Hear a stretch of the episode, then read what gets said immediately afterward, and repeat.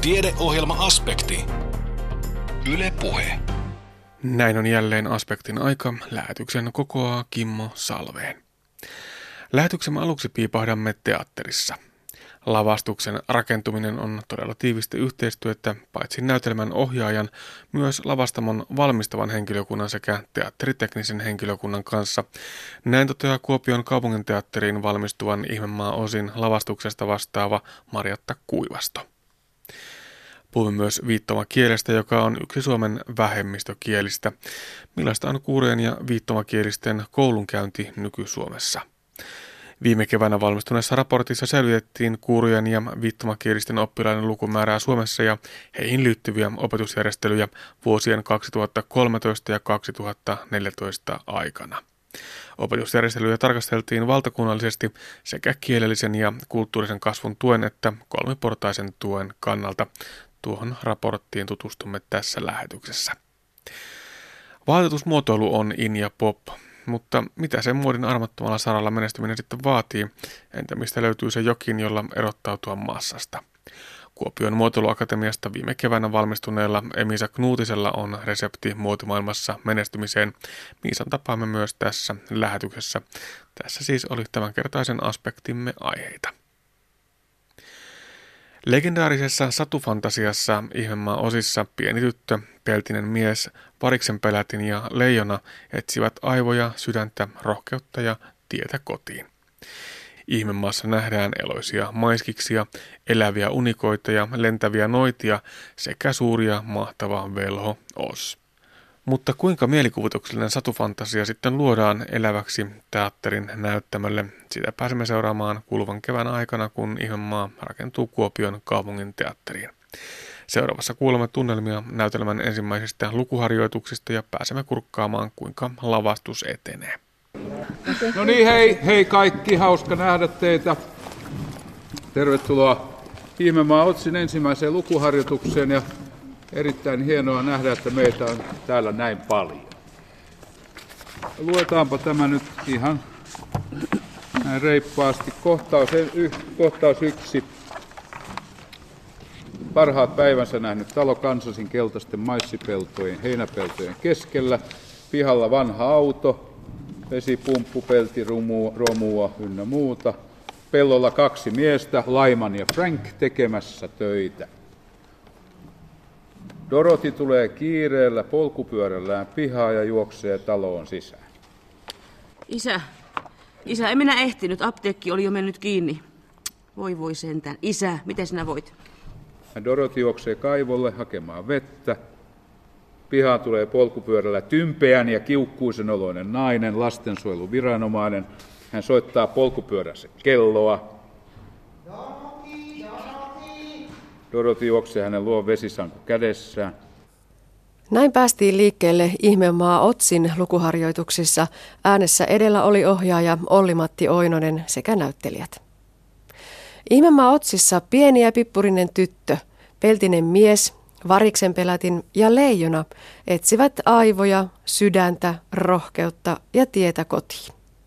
Ihmemaassa nähdään eloisia maiskisia, eläviä unikoita ja lentäviä sekä hyviä että pahoja noitia.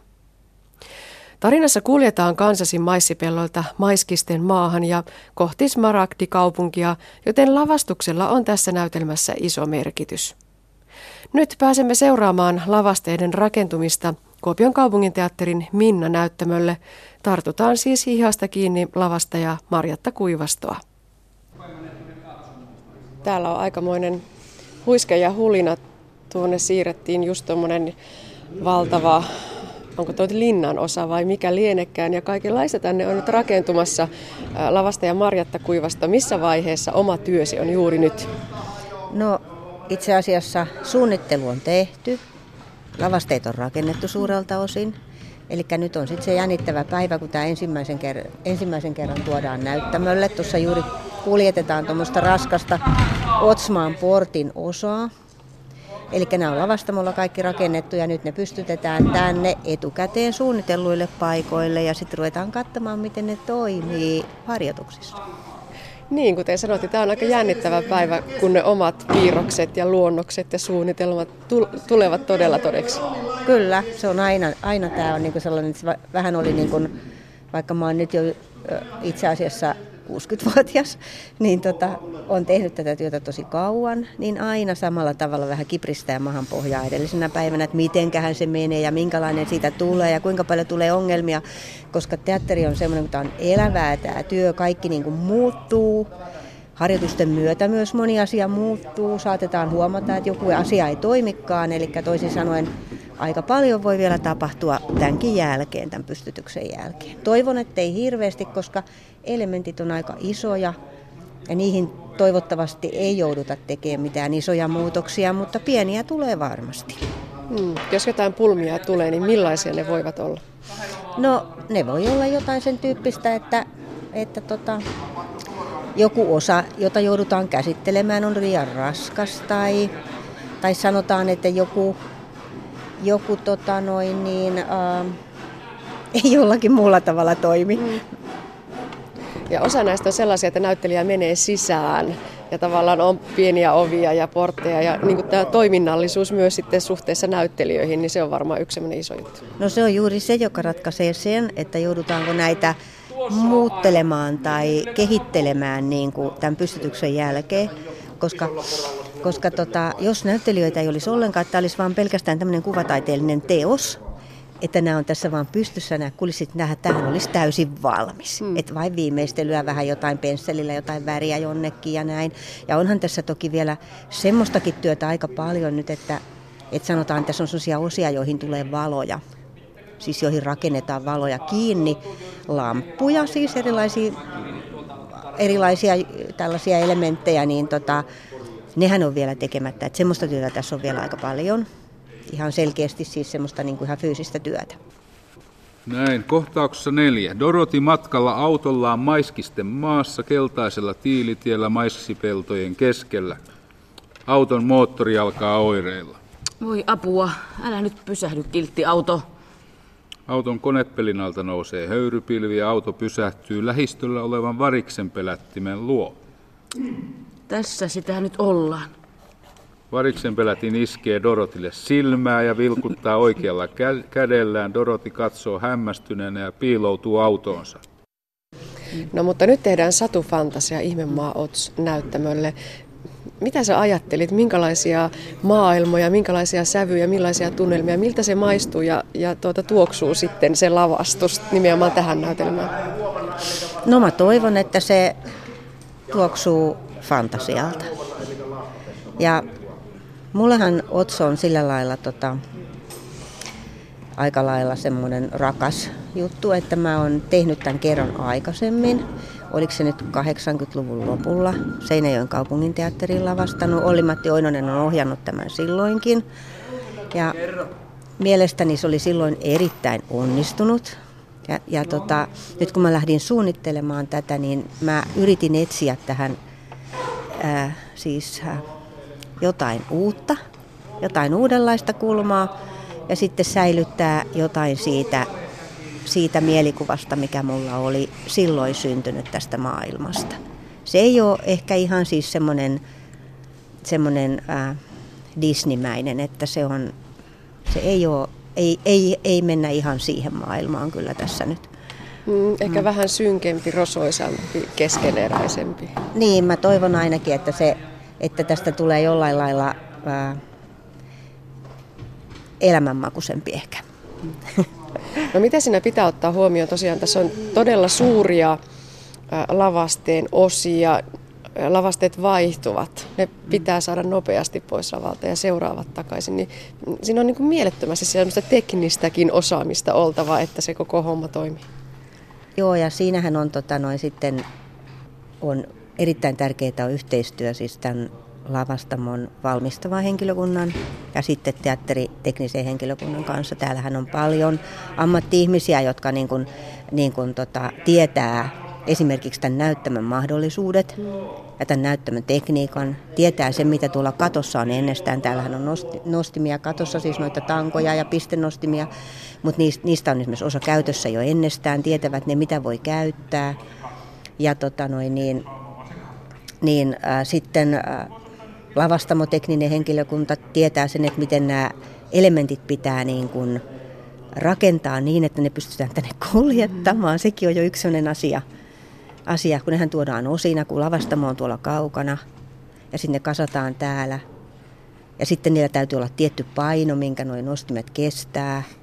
Ja tässä on siis tosi paljon, ja tässä on muutenkin, siis kun käytetään myöskin noita lattianostimia, ja luukkuja, että tässä on paljon kaikenlaista tekniikkaa ja se tekee juuri tästä sen, että tämä on semmoinen niin kuin, se tekee tästä erittäin jännittävän, koska, koska tota, mahdollisuudet siihen, että joku asia ei ehkä toimi ihan niin kuin on suunniteltu, on aika isot tämmöisessä jutussa, jossa tek- tekniikkaa on paljon.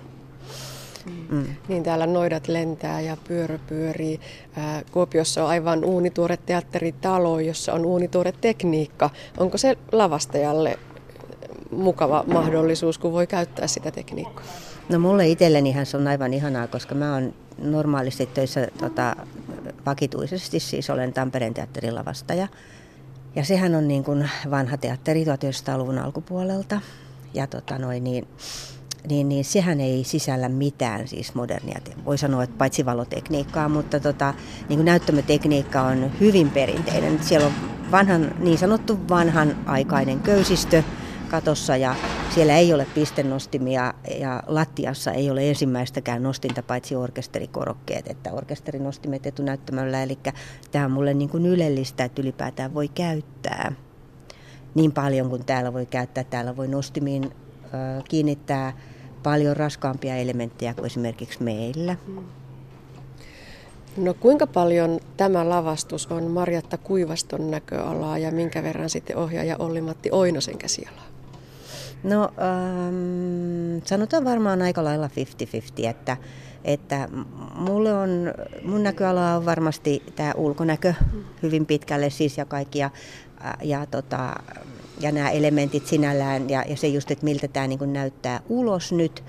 Mutta tietenkin me Olli-Matin kanssa tehdään tosi paljon yhteistyötä tässä suunnitteluvaiheessa juuri sen takia, koska tässä on niin paljon tätä toiminnallisuutta. Eli kaiken pitää niin kuin tukee, lavastuksen pitää tukea sitä näyttämötoimintaa, että se ei ole mikään pää, sillä lailla pääasia tässä näyttämöllä, vaan näyttelijät ja, ja, ja tota, se esitys on se, mikä on siinä keskiössä. Ja nämä on vaan tukemassa sitä aina sitä kullostakin kohtausta. Kuulin, että teillä on ollut aika tiivis kimppa myös tosiaan ohjaaja, lavastaja ja puvustaja. Onko se ihan mm. tavallista, että tämmöisellä porukalla sitä tehdään yhdessä? No se on itse asiassa ihannetilanne, että, että vielä sitten kun on valo siinä mukana. Ja tässä on ollut myöskin projisointi nyt sitten. Että tota noin, niin, niin sitten kun se on se, sanotaan tämä sanotaan niin kuin se taiteellinen suunnitteluporukka on, on, tekee sitä yhdessä, niin sit siitä tulee niin kuin, ää, jotenkin kaikkien yhteinen teos. Että siitä ei tule niin kuin sellaisia yksittäisiä juttuja, jotka itse asiassa ei oikein istu toisiinsa. Eli tässä on yritetty ja pyritty siis siihen, että me tehdään samaa teosta kaikki.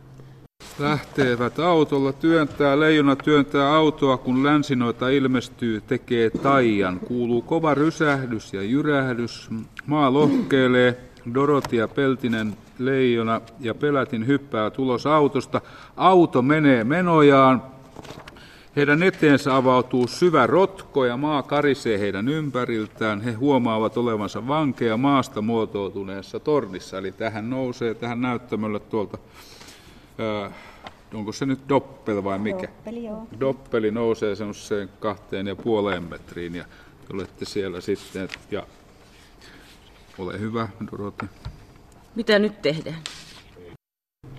No palataan vielä siihen alkuperäiseen tarinaan. Tehdään siis satufantasiaa, joka on suunnattu lapsille, mutta tämä ei ole tosiaan semmoinen kaunis, kiiltävä Disney-koristeltu versio. Pitääkö ajatella myös sitä, että kuitenkaan ei tehdä liian synkkää, ei liian pelottavaa, koska, koska tosiaan pieniäkin lapsia siellä katsomassa on? Joo, ja enkä mä usko ollenkaan, että tästä tulee liian pelottava nykypäivän lapsille, että tässä on ei, ei mun mielestä tästä, eikä tämä ole myöskään, siis ei täällä vastuskaan nyt niin synkkää ole missään nimessä. Tämähän on, tässähän on iloisia värejä ja, ja kaikkea siis, että ei missään nimessä.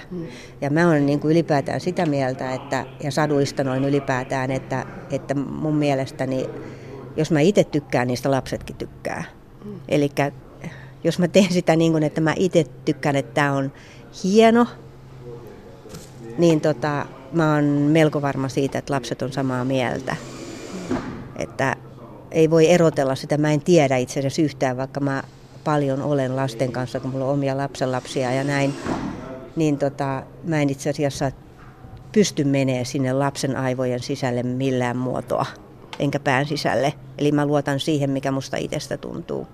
Ja mun mielestä se on oikea tie. Täällä tosiaan parhaillaan nyt näitä lavastuksia nostetaan siellä Porakonen laulaa.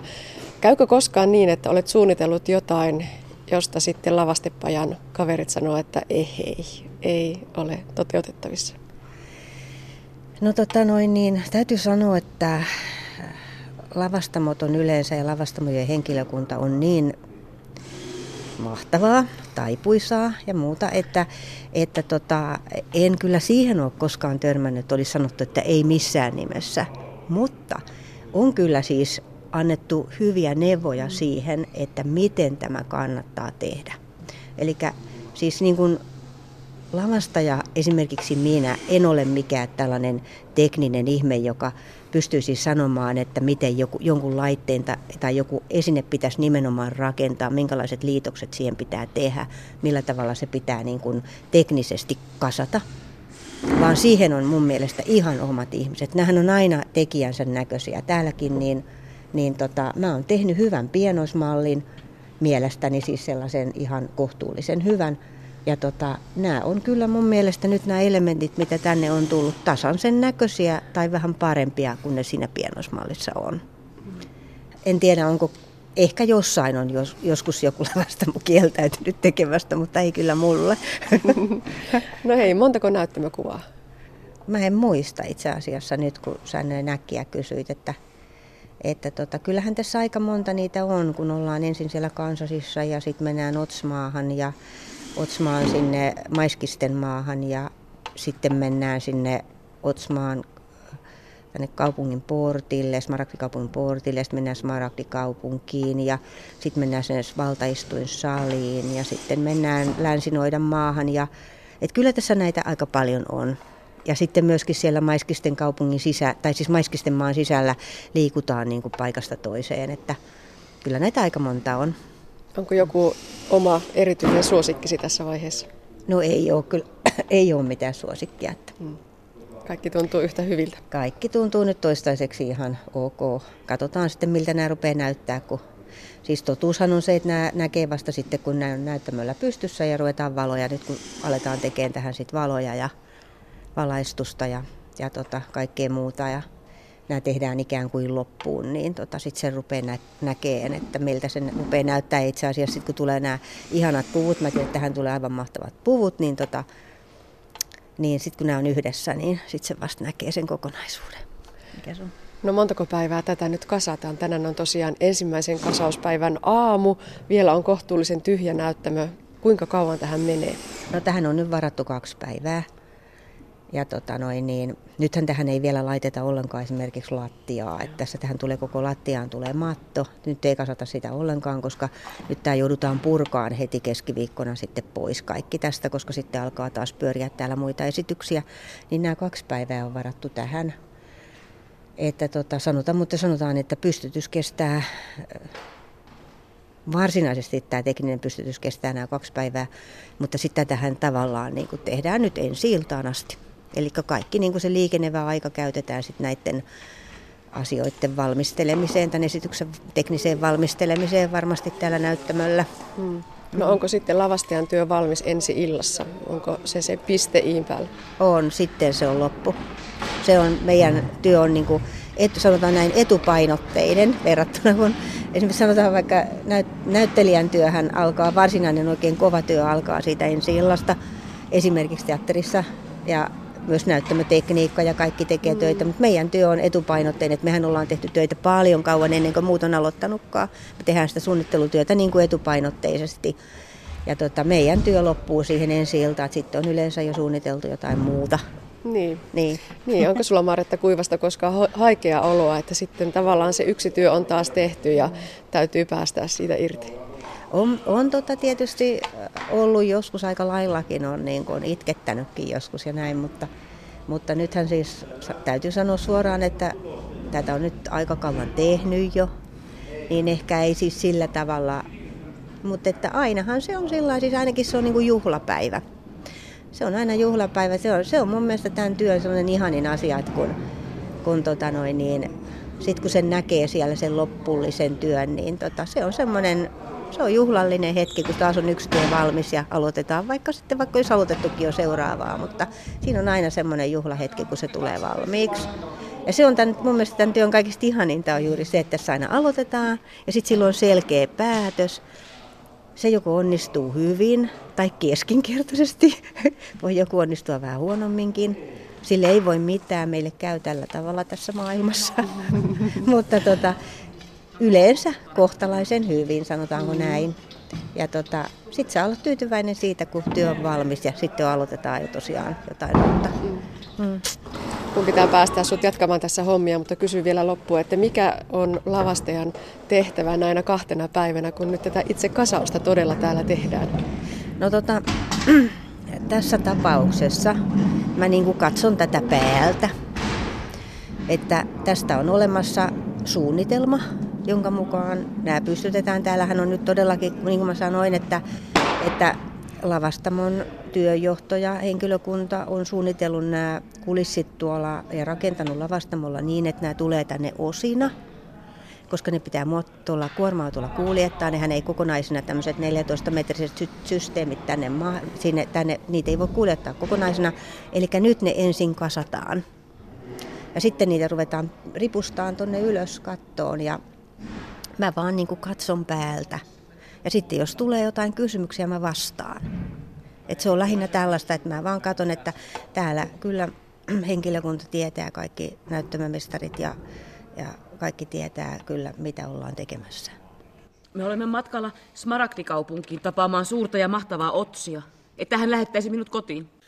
Näin kertoi Kuopion kaupunginteatterin valmistuvan ihmemaa osin lavastuksesta vastaava Marjatta Kuivasto. Toimittajana oli Anne Heikkinen.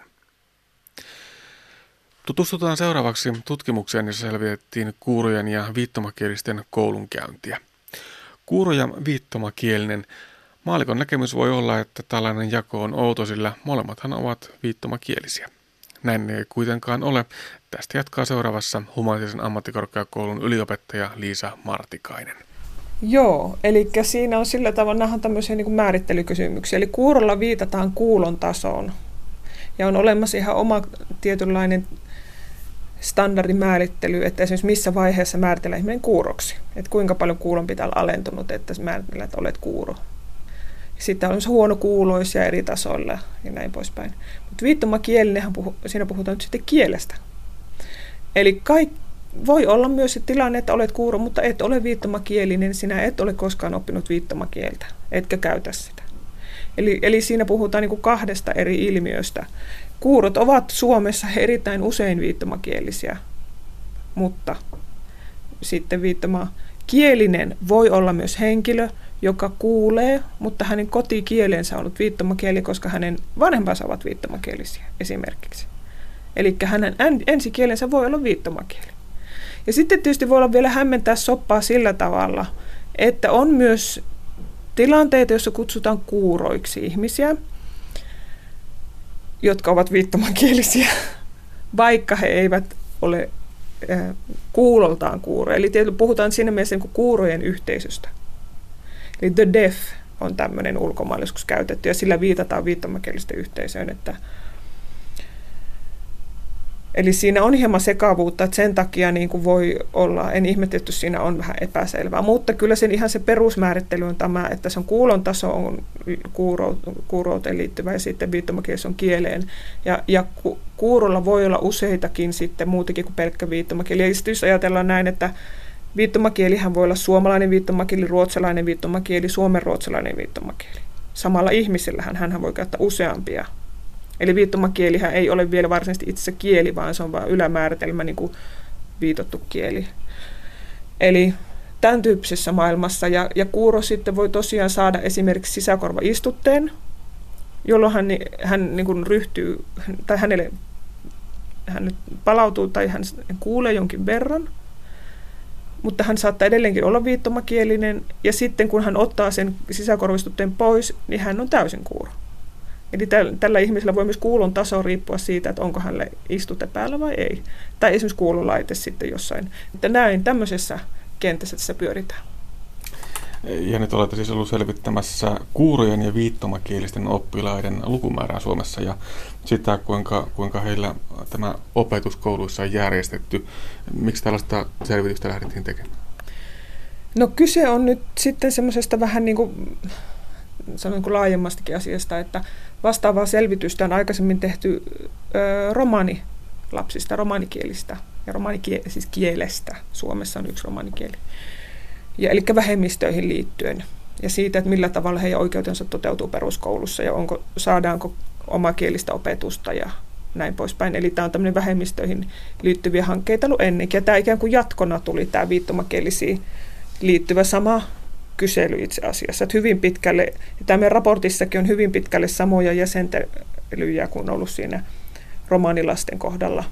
Eli vähemmistöihin liittyvää, eli OPH on ollut kiinnostunut tästä, että millä tavalla, kun laissahan määritellään esimerkiksi, että mitkä on Suomen nämä vähemmistökielet, että siellä viittomakieliä, saame ja romani kieli, jolla on oikeus siis omankielisen opetukseen. Ja sitten on haluttu nähdä, että miten se toteutuu se laki ja mitä muuta siihen liittyy. Eli tämmöiseen kokonaisuuteen. No, miten tämä kuuro- ja viittomakielisten koulunkäynti nyt sitten Suomessa näyttäytyy?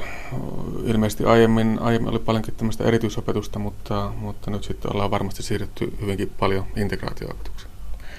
Kyllä joo, siis se on nyt tässä siis ehdottomasti se niin kuin selkein tulos. Toki tässä on niin, että tämmöistä kattavaa selvitystä ei ihan tällaisena ole niin aikaisemmin tehty. Eli se on ollut vähän toisella tavalla, on kyllä pyritty selvittämään näiden kuurojen asemaa ja missä he ovat. Mutta tämä on tämmöinen systemaattinen kysely, niin kuin OPH-taholta tällaista ei ole ollut. Mutta niistä aikaisemmistakin selvityksistä on kyllä käynyt ilmi, että vielä 10-20 vuotta sitten tilanne oli se, että kuurot olivat hyvin pitkälle kuurojen kouluissa, erityisoppilaitoksissa. Että se oli se, se niin kuin valtakunnan käytänne politiikka. Niin kuin itse asiassa koskee muitakin erityisryhmiä. Eli tässä niin kuin eletään samaan tapaan kuin muutkin erityisryhmät. Mutta että nyt sitten tämä inkluusioajatus on ollut se, että lähikouluihin myöskin eri tavalla erityisryhmät, että niitä on hyvin monta erilaista ryhmää. Ja tosiaankin niin kuin tässä yksi ihan selkeä tulos, että tämmöisiä varsinaisia niin kutsuttuja kuurojen kouluja, joissa on paljon olisi kuuroja viittomakielisiä, niin näitä on hyvin vähän, kolme tässä selvityksen mukana, esimerkiksi jos voi sanoa, että on niin useampi oppilas, että selvästi tietty, että on koottu. Mutta suurin osa on sitten ihan tavallisissa kouluissa ja sitten sillä tavalla vielä, että ihan yksittäisinä oppilaina. Että, että erity, niin kuin ihan ylivoimaisesti yleisin tapa tässä selvityksen mukana oli se, että yksi, maksimissaan kaksi oppilasta tavallisessa koulussa, se oli tyypillisin tapaus, tapaus tässä, että tota, se, on, se on se kyllä ehdottomasti, mutta kuten sanottu, koskee kaikkia erityisryhmiä ja tämähän on iso, osa isompaa debattia että miten sitten esimerkiksi peruskoulussa koetaan se, että erityisryhmiin kuuluva lapsia liitetään osaksi perusopetusta. Niin voisi kuvitella, että siinä on sekä hyvät että huonot puolensa. Periaatteessa tämmöinen integraatio kuuluvien joukko on varmasti ihan hyvä asia sinänsä, mutta, mutta koulussa on myöskin tiettyjä opetustavoitteita ja sitä kautta tulee myöskin erilaisia tapoja oppia. Plus sitten se, että, että jo äidinkieli on hyvin usein sitten eri. He eivät ole suomenkielisiä. No niin, kyllähän tässä siis monen tyyppisiä, niin kuin, monen tyyppistä problematiikkaa tulee, että ensinnäkin tota, hyvin vähän suomen kielessä on varsinaisesti opettajia tai avustajia, jotka itse osaisivat viittomakieltä. On sitten myös totti, toki joitakin, jotka ovat jollain tavalla lisäkouluttautuneet oppineet viittomia esimerkiksi, että on jonkunlainen auttava, auttava tarve tai kyky. Mutta sittenhän näillä lapsilla on paljon avustajia tässä käytössä. Ylipäätäänkin tarvitset joka tapauksessa avustaja. Se, että onko se avustaja viittomakielinen, niin ei välttämättä, mutta kuitenkin joku, joka yrittää avustaa tällaista. Tulkkeja on käytössä.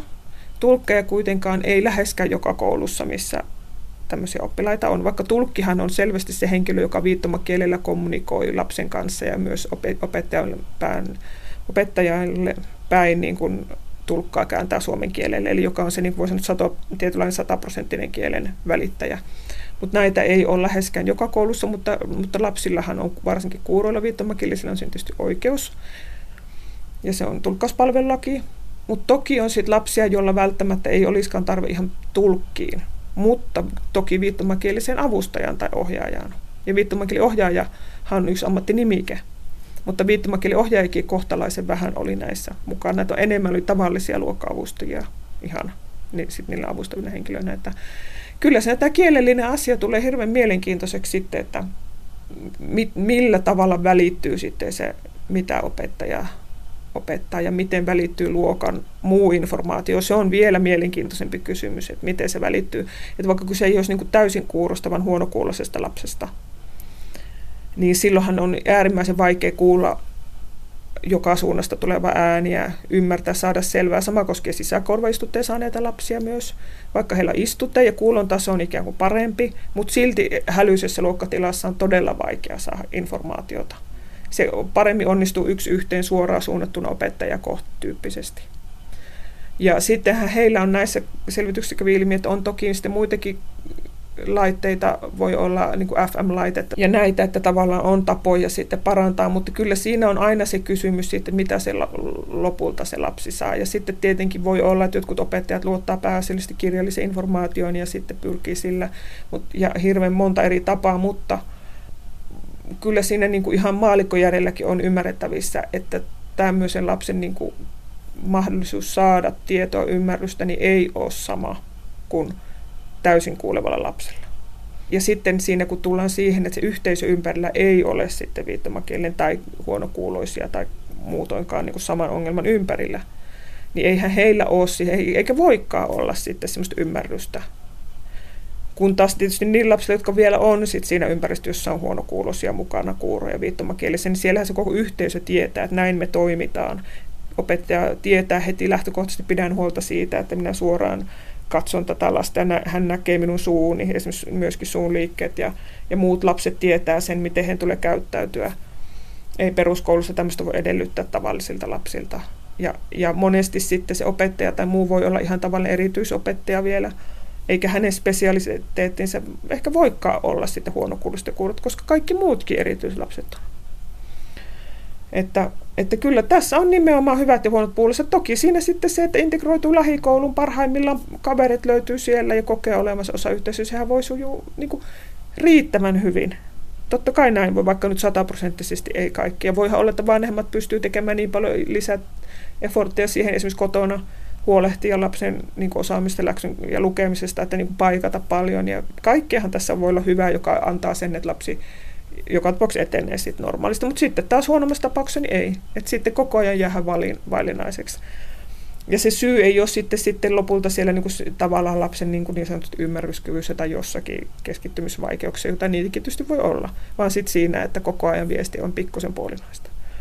Ja ympäristön ja sitten tietysti se yhteisö, jos esimerkiksi et kuule siinä luokkahuoneessa kunnolla niin kuin kavereiden tai ylipäätään luokkalaisten viestiä, niin sittenhän se myös ne ystävyyskaveruussuhteet voi jäädä pinnalliseksi, koska vähän tulee sellainen olo, että on ulkopuolinen, että et, et ihan varma voi olla, mitä meneillä. Et se voi jossain tapauksessa tietysti johtaa eristäytymiseen, että on sellainen olo, että mä pysyn nyt yksikseni. Et tässä on tietysti siinä on haasteita hirveän monen suuntaan, että eikä, eikä tässä voi sanoa, että niin kuin syyllisiä nyt olisi sitten ne opettajat tai erityisopettajat ja ne ja avustajat. Että jokainen tekee parhaansa. Että, että, mutta ne tavallaan ehkä niin kuin senkin, mitä tämä raportti ehkä omalta osalta halusi tuoda, niin kuin tätä ilmiöä, että sitten kun joku lukee, joka on sitten, joka, jolla saattaa olla se yksittäinen kuuro tai viittomakielen lapsi, itse olla avustaja tai opettaja tai joku muu henkilökunta, kun jäsen, niin jos tavallaan jotakin tästä ilmiöstä saa, niin ehkä, ehkä sitten voi esimerkiksi tulla sellainen, että osaa enemmän jatkokouluttaa itsensä, ehkä hakeutuu opiskelemaan viittomaan, tukiviittomia, viitottua puhetta, siis tämän tyyppistä. Ja kun tässä tosiaan, kun viittomakielistä nyt paljon puhuttu, niin toki hirvittävän suuri osa näistä lapsista, jotka ei siis pelkästään viittomakielisiä, voi olla siis huonokuuloisia, sisäkorvistutteen saaneita tai muuten niin kuin kielellisiä ongelmia omaavia, niin että käyttävät nimenomaan viitottua puhetta tai tukiviittomia puheen tukena ja se on niin kuin oma jutunsa, että se ei ole pelkästään viittomakieli, vaan itse voit tuottaa puhetta, sä jonkun verran kuulet sitä, mutta että sä tarvit tuo, tukea tuettuna niin kuin viitottua puhetta tai tukiviittomia, joka visuaalisesti sitten niin kuin antaa lisäinformaatio silloin, kun se vähän jää vaillinaiseksi se puhe, pelkkä kuulon varassa toimiminen.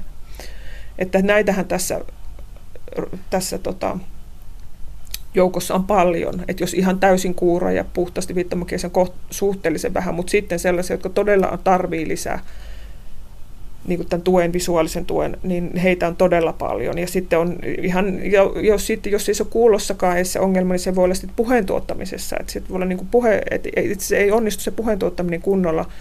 Ja silloinkin tarvitaan taas sitä visuaalista kieltä. Et sitten kuulee kyllä, mutta oma puhe ei kerta kaikkiaan sitten, että voi olla niin kutsuttua puhevamma, puhevammaisuus on sitten oma kategoria kuulovammaisuuden lisäksi, mutta molemmat tuottaa samantyyppistä tarvetta, että se niin kuin vähän toisessa päässä vaan se ongelma, että se on sitten siellä puheen puolella eikä kuulon puolella. Mutta kaikki, kaikki nämä niin kuin hyötyy sit visuaalista kielestä. Ja se, se massa on tosiaan iso, että siinä puhutaan tuhansista lapsista sitten, joilla on tämä ihan oikea tarve. Ja siinäkin sitten herää kysymys, että onko siellä avustajalla sitä antaa tälle lapselle, vai miten hän tukee sit sitä lasta, joka ei pysty tuottamaan puhetta kunnolla. Et tässä on niin kuin itse asiassa tämä laajenee tässä kes- keskustelussa ja tässä raportissa niin kuin sille isommaksi kuin nyt puhtaasti sitten siihen vain siihen viittomakieliseen vähemmistöön, joka on oikeutettu oman kieleensä ja kulttuuriinsa. Kyse on pohjimmiltaan kommunikaatiosta, siitä miten voidaan varmistaa viestin menevän perille molempiin suuntiin. Mikäli tämä yhteys ei toimi, voi tuloksena olla myös erilaisia oppimisvaikeuksia. Toisaalta taas kommunikaatioyhteyden puuttuessa voi myös jotain muita oppimisen tai kehitykseen liittyviä ongelmia jäädä kokonaan havaitsematta. Yliopettaja Liisa Martikainen. No ensinnäkin se, että jos lapsella on kuulo, kuulossa ongelmia, eli joka tapauksessa kommunikaatiossa on ongelma, sehän on nyt selvä, että ei tule toimimaan normaali kommunikaatiotapa. Niin e, siinä on ensinnäkin semmoinen perus tietynlainen vaikeus, että on melko vaikea selvittää sitä, että jos tällä lapsella on kuulon alenema tai erittäin huono kuulo, että onko siinä mukana myös jotain muuta oppimista vaikeuttavaa asiaa. Eli lapsella kenellä tahansa voi olla vielä esimerkiksi lukihäiriö tai jotakin muuta. Et sehän ei sulje sitä pois, vaikka sulla on kuulovamma. Niin, ja näiden yhdistelmä sittenhän se tuottaa vielä ihan oman. Että vaikka sä saisit sen tulkinta muuten, niin miksi se ei suju, vaikka lukeminen. Eli, eli se kommunikaation vaikeus voi sitten perustua niin myös moneen muuhun asiaan. Niin ihan sama koskee taas, jos sulla on puhevamma tai muuta, että, että mistä ne kommunikaation vaikeudet siis lopultakin nousee. Niin siinä, siinä se onkin sitten se vielä paljon suurempi ongelma. Ja jos lapsilla onkin sitten oikeasti useampia ongelmia, niin sitten ollaan yleensä siinä, että välttämättä ympäristökään ihan täysin pääse käsiksi siihen, että mikä tässä nyt on, tai kuinka monta erilaista diagnoosia tässä pitäisi tehdä, tai mitä tästä pitäisi vielä tutkia, miksi tämä sujuu. Jokaisella erityisoppilailla, josta tiedetään hänen olevan jostain syystä erityisoppilas, voi olla jotain muutakin. Ja sitten taas, mitä se merkitsee siihen tiettyyn omin, jos vaikka on sanotaanko jonkunlaista impulssikontrollihäiriötä tai muuta, että jos siihen tulee mukaan joku muukin, itse asiassa hän onkin huonokuulonen lisäksi.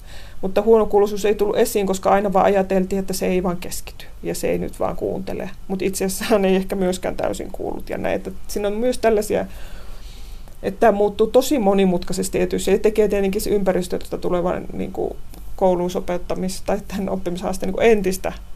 Eli tässä on hirveän monta suuntaa, mikä tekee sitten, että miksi joku oppimistulos on tietty.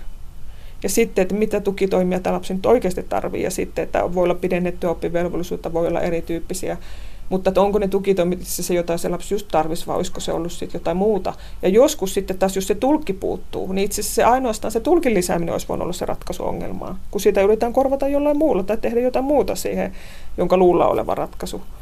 Että tässä on niin kuin, tämähän on hirveän niin kuin rankka sille, että kun mietitään, miten pienillä resursseilla sitten mennään ja miten vaikeaa on saada kaiken näköistä tukea, että mutta muutenhan Suomessa niin perustaso on hirveän hyvä Suomen koululaitossa. Mehän mm, tavallaan peruskoulu loistaa. Mutta sielläkin sisällä on sitten tätä. Mutta koska puhutaan tavallaan kohtalaisen pienistä määristä, niin sitten nehän ei nouse siellä niissä isoissa tilastoissa tietenkään. Ne ei ikään kuin rumenna meidän PISA-menestystämme, jos siellä on joku tietty joukko lapsia, jotka ei pääse koskaan tietyistä syistä niin kuin samaan että et nämä on sitten tällaisia, että marginaali on aina semmoinen, että koska se niin sanotusti niin kuin vaikuta isoihin tilastoihin ja muihin, niin sitten voi olla, että se vaan siellä on. Ja sitten ihmetellään, että mikä siinä kommunikaatiossa tai miksi tämä ei. Ja sittenhän ihminen siinä niin kuin polku voi olla se, että sitten lopulta työelämässä käy sitten myös se, että ei voi, itse asiassa ei pysty koskaan hyödyntämään potentiaaliaan, vaikka se olisi itse täysin mahdollista tulkintaa jonkun muovustuksella, että lapsi itse asiassa täysin oppimiskykyinen muutoin, kunhan se löytyy se sopiva tapa. Että, että sittenhän helposti Suom, niin kuin Suomessakin, niin kuin muissakin maissa, niin sitten käy niin, että annetaan joku alin mahdollinen koulutus ja joku helpoin mahdollinen tapa olla, että tehdä nyt jotakin. Niin kuin, tavallaan tämä koskee nyt tietysti muutenkin vammaisia erityisryhmiä. Että lajittele sinä nyt pulloja kaupassa, niin se on sulle ihan kiva työ. Ja tässä on paljon asioita, jotka herättää niin kysymyksiä, mutta en, en, en tiedä vastauksia, enkä tiedä, kenenkä niihin pitäisi sitä ja mistä se raha löytyisi, mutta, mutta, että, mutta nämä raportit on yksi tapa niin nostaa sitä kysymyksiä. Helppoa ei ole, ja tietysti vanhemmathan ne näiden kanssa monet kipuilee. Minun lapseni on tällainen, miten hänelle käy ja miten hän selviää sitten elämästä myöhemmin. Että tällainen tämä kenttä, että se on se kommunikaatio on kyllä hirveän monen, monen suuntainen asia, että, että, että milloin se on kuuloa, milloin puheeseen liittyvä ja milloin sitten mihinkin. Että. Mihinkä suuntaan koulutusta pitäisi kehittää, jotta se ottaisi viittomakieliset kuurot lapset paremmin huomioon? Hmm. Oi voi. Ihanne maailmasta voidaan puhua tietysti tästä maailmasta, mutta no, voi olla, että se niin, kuin niin sanotusti tämmöistä erityiskoulujen aika ehkä on jollain isolla tasolla sillä tavalla ohi, että voi olla vaikea palata taaksepäin. Vaikka se jossain mielessä on ratkaisu. Se on yksi ratkaisu, että se oikeasti ollaan sitten yhteisössä, jossa opettajat on erityiskoulutettuja avustajat on. Että kyllä sen, mä, voin, mä ymmärrän sen, että sitä esitetään ratkaisuksi. Se on yksi ratkaisu siinä mielessä. Että sitten pidetään huolta, että ne ihmiset, jotka on mukana, on ammattitaitoisia ja yhteisö on, että, että, että, ja mä tiedän, että tätä myös esitetään edelleen ja toivotaan, että eikö voida palata. Mutta jos ei voida, jos näin kuitenkin sitten te, katsotaan, että ei mennä siihen, niin silloinhan se vaan tarkoittaa sitä tietoisuuden lisäämistä tietyn tyyppistä myös, että jos kouluun oppilaaksi otetaan erityislapsi ja heillä kuitenkin useimmilla on jonkunlainen on tieto tästä ja se on jollain tavalla diagnosoitu ja jonkunlainen esimerkiksi on oikeus just erityisen tukeen tai pidennetty oppivelvollisuutta, että joku indikaattori on olemassa, että se ei ole siinä mielessä täysin yllätys opettajalle, niin silloinhan se tarkoittaa sitä, että niiden yksittäisten opettajien ja avustajien ja muuta niin kuin semmoista ammattitaidon kehittämistä, kouluttamista, ylläpitämistä, niin kuin semmoista jatkuvaa ehkä prosessia, joka jotenkin automaattisesti tarjottaisiin, että täydennyskoulutusta tätä ja tätä tavalla, että se, niin kuin se, siinä on tietynlainen niin kuin masina, joka pyörii siinä ympärillä. Että kun sinulla on tällainen lapsi, niin vähän niin kuin se ruvetaan tarjoamaan, että työnantaja maksaa sinulle tukiviittomakurssin, viitotun puheen kurssin tai jonkun muun ja, ja ehkä just jotain erityistietoa lapsista, tämän tyyppisistä lapsista ja semmoista lisää pätevyyttä. Ja toki se on myös, kyllä mä usk- ymmärrän, että sekin on kallista, jos yksittäinen lapsi siellä on. Että kannattaako nyt, kun siellä se yksi vaan on, tai kaksi. Mutta mutta tämähän on sitten taas valinta, että mihin sitten sitä pannaan paukkuja. Mutta tällä tavalla myöskin varmaan ihmiset, jotka sinne ovat mukana, niin itse saisivat sen tunteen, että mähän nyt pärjään tässä. Että kyllä mä oon ihan varma, että opettajat, erityisopettajat ja näin, niin ne on varmasti itse hirveän vastuuntuntuisia henkilöitä. Että varmaan moni on huolissaan. Mutta sitten ei ole voimaa, voimavaroja välttämättä, kun monta erilaista lasta ja kaikki energia menee niin kuin itsellä siihen, että nyt minä teen tämän, että ensi kesänä hankin itselleni lisäkoulutuksen, jos ei se systeemi tavallaan jotenkin sitä siinä jo heti tarjoile. Ja ikään kuin tarjotaan täydennyskoulutuspäiviä, että työajalla, eikä esimerkiksi oleteta, että työnantaja sanoo, että voit tässä kesällä itse kouluttaa. Kun on kuullut tämmöistäkin, että sanotaan, että joo, että mene vaan kuulee, me sua estetä menemästä niin kuin, että tota, ja meillekin esimerkiksi koulut, tulkikouluttajana ja näin, niin mehän ollaan semmoisia, jotka mielellään tarjotaan esimerkiksi täydennyskoulutusta ihmisille viitattu puheen tukiviittomien kursseja ja ollaan näin tehtykin. Mutta suurin este siihen, miksi sitten opettajat ei ole tämmöisen, niin raha. Työnantaja ei maksa. Et periaatteessa on tahoja, jotka voi myös sen tarjota, mutta sitten kukaan ei maksa sitä. Ja sitten sanotaan, että mene kesällä. Et varmaan tämmöisissä aiheissa, ja varmaan niin voisin taas sanoa, että koskee muitakin erityisryhmiä, että jotenkin, jos erityisryhmät ovat osa peruskoulua, niin sitten myös niille, ketkä siellä ovat töissä, niin sitten pitää antaa valmiuksia siihen. Et mun mielestä se on hirvittävä epäreilua, jos näin ei tehdä, vaan jätetään se vastuu sille opettajalle, erityisopettajalle, erityisluokaopettajalle kuule, että kyllä sä nyt, jos sä saat yhden avustajan sinne luokkaan, niin kyllä sä nyt siellä kuule pärjäät. Että ma- suomalainen opettajan koulutus on maailman parasta, niin johan kumma, jos et sä siellä pärjää, niin kuin tämän tyyppisesti. Näin siis humanistisen ammattikorkeakoulun yliopettaja Liisa Martikainen. Kuopion muotoiluakatemiasta tänä keväänä valmistuneella Emisa Knuutisella on resepti muotoilumaailmassa menestymiseen. Pitää olla hyvä idea, mitä pystyy myymään ja myös seisomaan itse sen takana. Pitää erottua joukosta, sillä alalla on paljon tekijöitä ja itsellä pitää olla sitä jotain, joka jää ihmisten mieleen. Nuori vaatetusmuotoilija on jo opiskeluaikanaan ehtinyt lanseeraamaan oman brändinsä, joka kantaa nimeä Emisa F Design. Ensimmäinen oma mallisto New Generation näki päivän valon Helsingissä viime marraskuussa. Nyt asiaa muotomaailmasta Arne Heikkinen tapasi Emisa Knuutisen. No toisaalta jos miettii, että onko tämä mun ala, ja sitten niin kuin parin vuoden sisällä se alkoi sitten tuntumaan entistä enemmän omalle jutulle ja, ja oikeastaan niin kuin, no vuoden sisällä se on sitten muotoutunut, että tätä haluaa tehdä ja sitten on tehnyt kaikkensa se eteen, että pääsee pitkälle Tämä ala on kovin muodikas ja jos katsoo televisiota, niin harva se päivä tulee jotakin muotiin ja vaatetukseen, suunnitteluun liittyviä ohjelmia esimerkiksi. Niin ajatteletko, että ne mielikuvat ja ajatukset tästä alasta ovat ihan oikeita?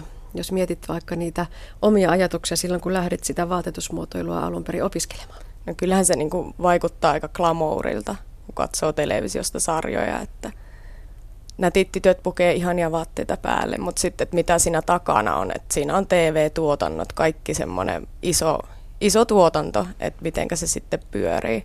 Että se ei ole aina vaan ihan semmoista ruusulla tanssimista. Ja sitten kun katsoo naistenlehtiä, niin siellä on kovien suunnittelijoiden nimiä esillä, kuka pukeutuu kenenkäkin luomuksiin, mutta siinäkin jää se taustalla oleva työ monesti ihan ihan varjoon, että mitä kaikkea on tehty, jotta se valmis luomus on siinä punaisella matolla?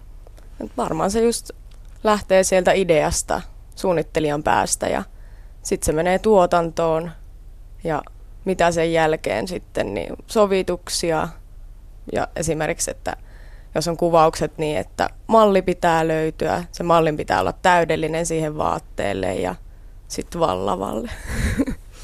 Niin, lähdetään vielä hieman taaksepäin. Miten itse päädyit opiskelemaan nimenomaan vaatetusmuotoilua? No se oikeastaan lähti siitä, että mä seurasin mun siskoani Emiliaa tuonne kouluun muotetusmuotoilun puolelle, mutta sitä ennen just oli haaveena pienenä ratsupoliisi ja, näyttelijä ja tanssia ala, mutta sitten se vaan vei mennessään ja, ja tässä sitä vielä ollaan. Niin ja ollaan siinä, että olet jo lanseerannut oman brändisi, Emisa F Design, ja oma mallistokin on tullut, joka on Kyllä. jo muotinäytöksen avulla esitelty Helsingissä viime syksynä ihan loppuvuodesta, mutta edelleen olet opiskelijan kirjoilla tuolla muotoiluakatemiassa. Kuinka epätyypillinen tarina se on, että vielä näin opiskelijana on jo oma brändi, oma mallisto? No se nyt varmaan on vähän ei niin yleistä, että et itsellä oli silleen, että miten mä päädyin sitten tekemään tämän vähän isommin tai omaa juttua, että mietti sitä just niinku oikeastaan opinnäytetyön kannalta, että mä en halua tehdä niinku ihan normaalia juttua, että et sitten tuli, syntyi idea, että mä teen muotinäytöksen, järjestän hyvät muotikekkerit ja sitten ja sitten tota, niin linkitän sen opinnäytetyöksi, mikä sitten mulla on brändin lanseeraaminen muotinäytöksen avulla. Et mä tein vähän tämmöisen suuruuden hullun ajatuksen ja toteutin sen. Niin, riittääkö tällä alalla se, että on hyviä toimivia muodikkaita vaatteita, vaan pitää osata se kaikki siihen ympärille ja tosiaan itsekin puhut siitä brändäyksestä. Mm. Se on, taitaa olla aika olennaista. On, että et pitää olla semmoinen hyvä idea, mitä pystyy myymään ja niin kuin seisomaan sen takana. Ja pitää erottautua joukosta, että on paljon tekijöitä, mutta sitten, että pitää olla myös sitä, mikä jää mieleen. No onko niille kotimaisille suomalaisille tekijöille ja suunnittelijoille jalansijaa, kun tuntuu siltä, että kaikki vaatteet tuodaan tuolta kaukomaista ja myydään halpa, halppisketjuissa.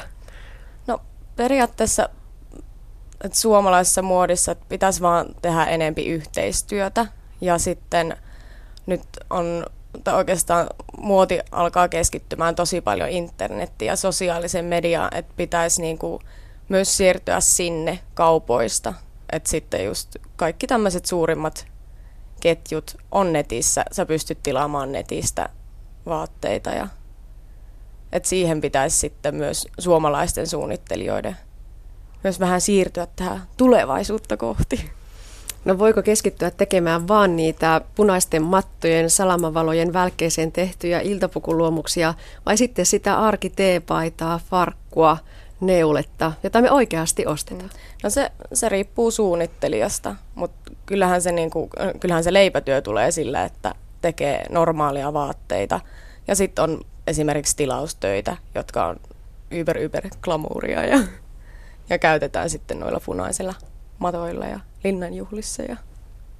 No mistä vaikkapa oman mallistosi vaatteita, niin, niin miten niitä saa myyntiin? Miten niitä saa vaikka sinne suurille ketjuille tai pieniin putikkeihin Mannerheimin tielle, jotta asiakkaat ne löytävät?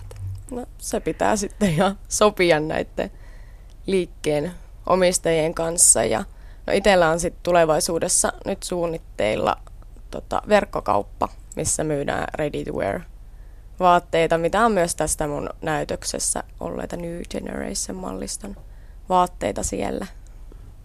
Niin, kerro tästä omasta mallistostasi. Minkälainen tyyli, miten mallista syntyi? Mä aloin suunnittelemaan mun omaa mallistoa joulukuussa 2012. Et mä olin kuuntelemaan Jorma Uotisen luentoa, missä hän sanoi, että pitää uskoa unelmiin.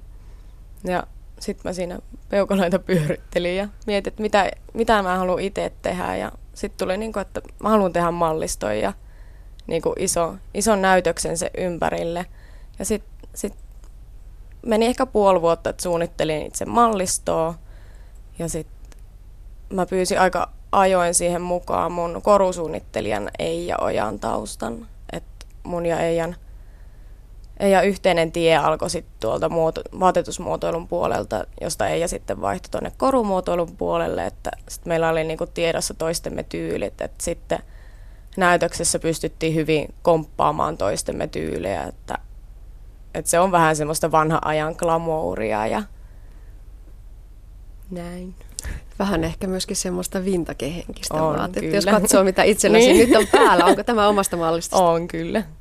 Mistä ne syntyy ne ideat ja ajatukset, kun lähdet suunnittelemaan, niin, niin tota, selailetko ulkomaisia muotilehtejä, blogeja vai katsotko kadulla ohikulkevia ihmisiä vai, vai mistä se lähtee? No aika paljon mä katson elokuvia ja televisiosarjoja ja luen historiallisia kirjoja, mistä voi sitten tulla näkyä tämmöinen vanha ajan tyyli. Ja no ihan normaaleja ihmisiä kaduilla katsoa, muotilehtiä tietenkin lukea ja sitten nyt varsinkin blogit, että itse aloin myös kirjoittaa muotiblogia, Fashion Creator, niin tein tonne Lily-blogimaailmaan, että siellä sitten voi käydä katsoa suunnittelijan työtä ja arkea. Täytyykö vaatetussuunnittelijan, vaatetusmuotoilijan osata itse myös omella? Kyllä. Et onhan se niinku että pitää ymmärtää se rakenne, mikä siinä vaatteessa on. Että voitahan sä sitten myöhemmin niin kuin delegoida sun, äh, ompelutyöt muille, mutta sitten että onhan se hyvä tietää, että miten vaate toimii ja, ja mikä ei. Ja sitten pitää tietää materiaaleista, ja mikä i- kutistuu, miten niin, kutistuu. Ihmisvartaloista, tyypeistä, kaikki. No mistä tuota, jos mietitään vielä niinkin pitkälle, että sitten sulla on se ajatus ja malli ja kaava ja havainnekuvat, niin sitten täytyy lähteä hankkimaan materiaalia, etsiä se ihminen, joka sen toteuttaa.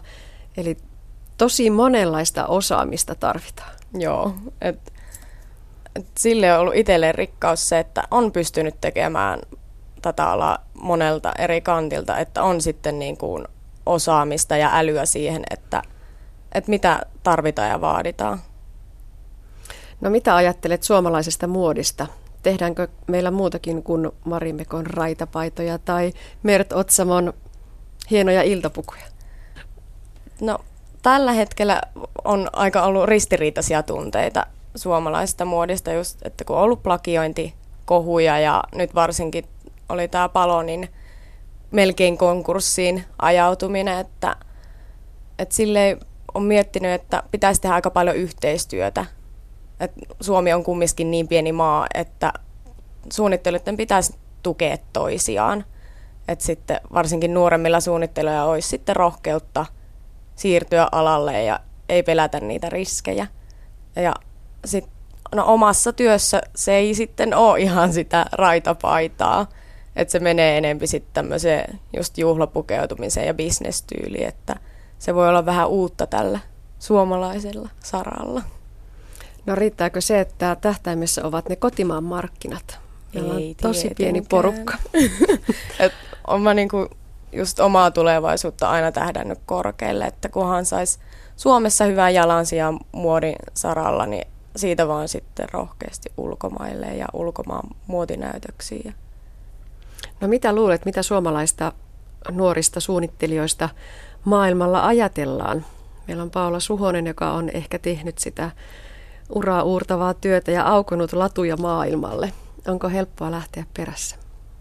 Mä sanoin, että se ei ehkä ole niin helppoa. Että kyllähän se niinku vaatii itse suunnittelijalta myös sitä tahdonvoimaa. Ja, että onhan se hyvä, että, että on suunnannäyttäjiä ja sit suomalaiset tietää, että kyllä niinku mekin pystytään siihen. Ja mä luulen, että maailmalla niinku haluttaisiin tietää enempi, että millaista suomalainen muoti on. Ja, että on muutakin kuin Ruotsi.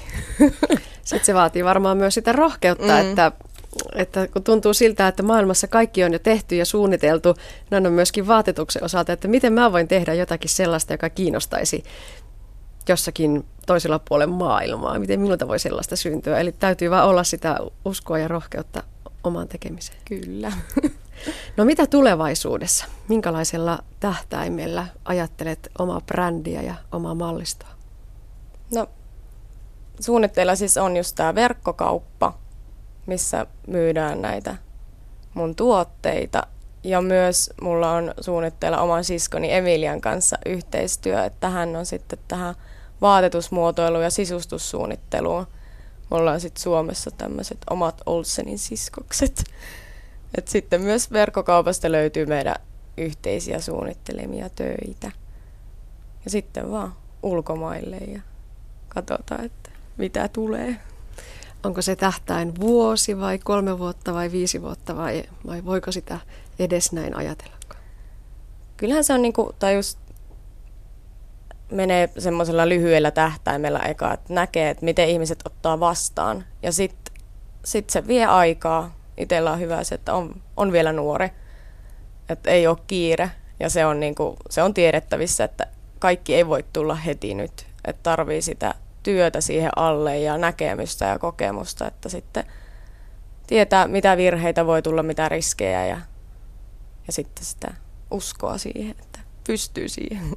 No onko se suunnittelijan tähtihetki se, kun, kun tuota, näkee siellä naistenlehdessä ää, sen oman luomuksensa julkiksen päällä, tai sitten se, kun kaupungilla joku kävelee vastaan siinä omassa suunnittelemassasi vaatteessa? No ne nyt varmaan just on, että itsellä on ollut vaan kiljunut, että jee, mun vaate on tuolla naisten lehdessä, että hyvä minä. Käykö sä nappaamassa ihmistä hihasta Joo, kiinni, jos näet, että Siitä sun kuvaa. vaate on siellä päällä? Tota, olet siis opiskellut Kuopion muotoiluakatemiassa. Mitä ajattelet, minkälaiset eväät se on antanut lähteä maailmalle?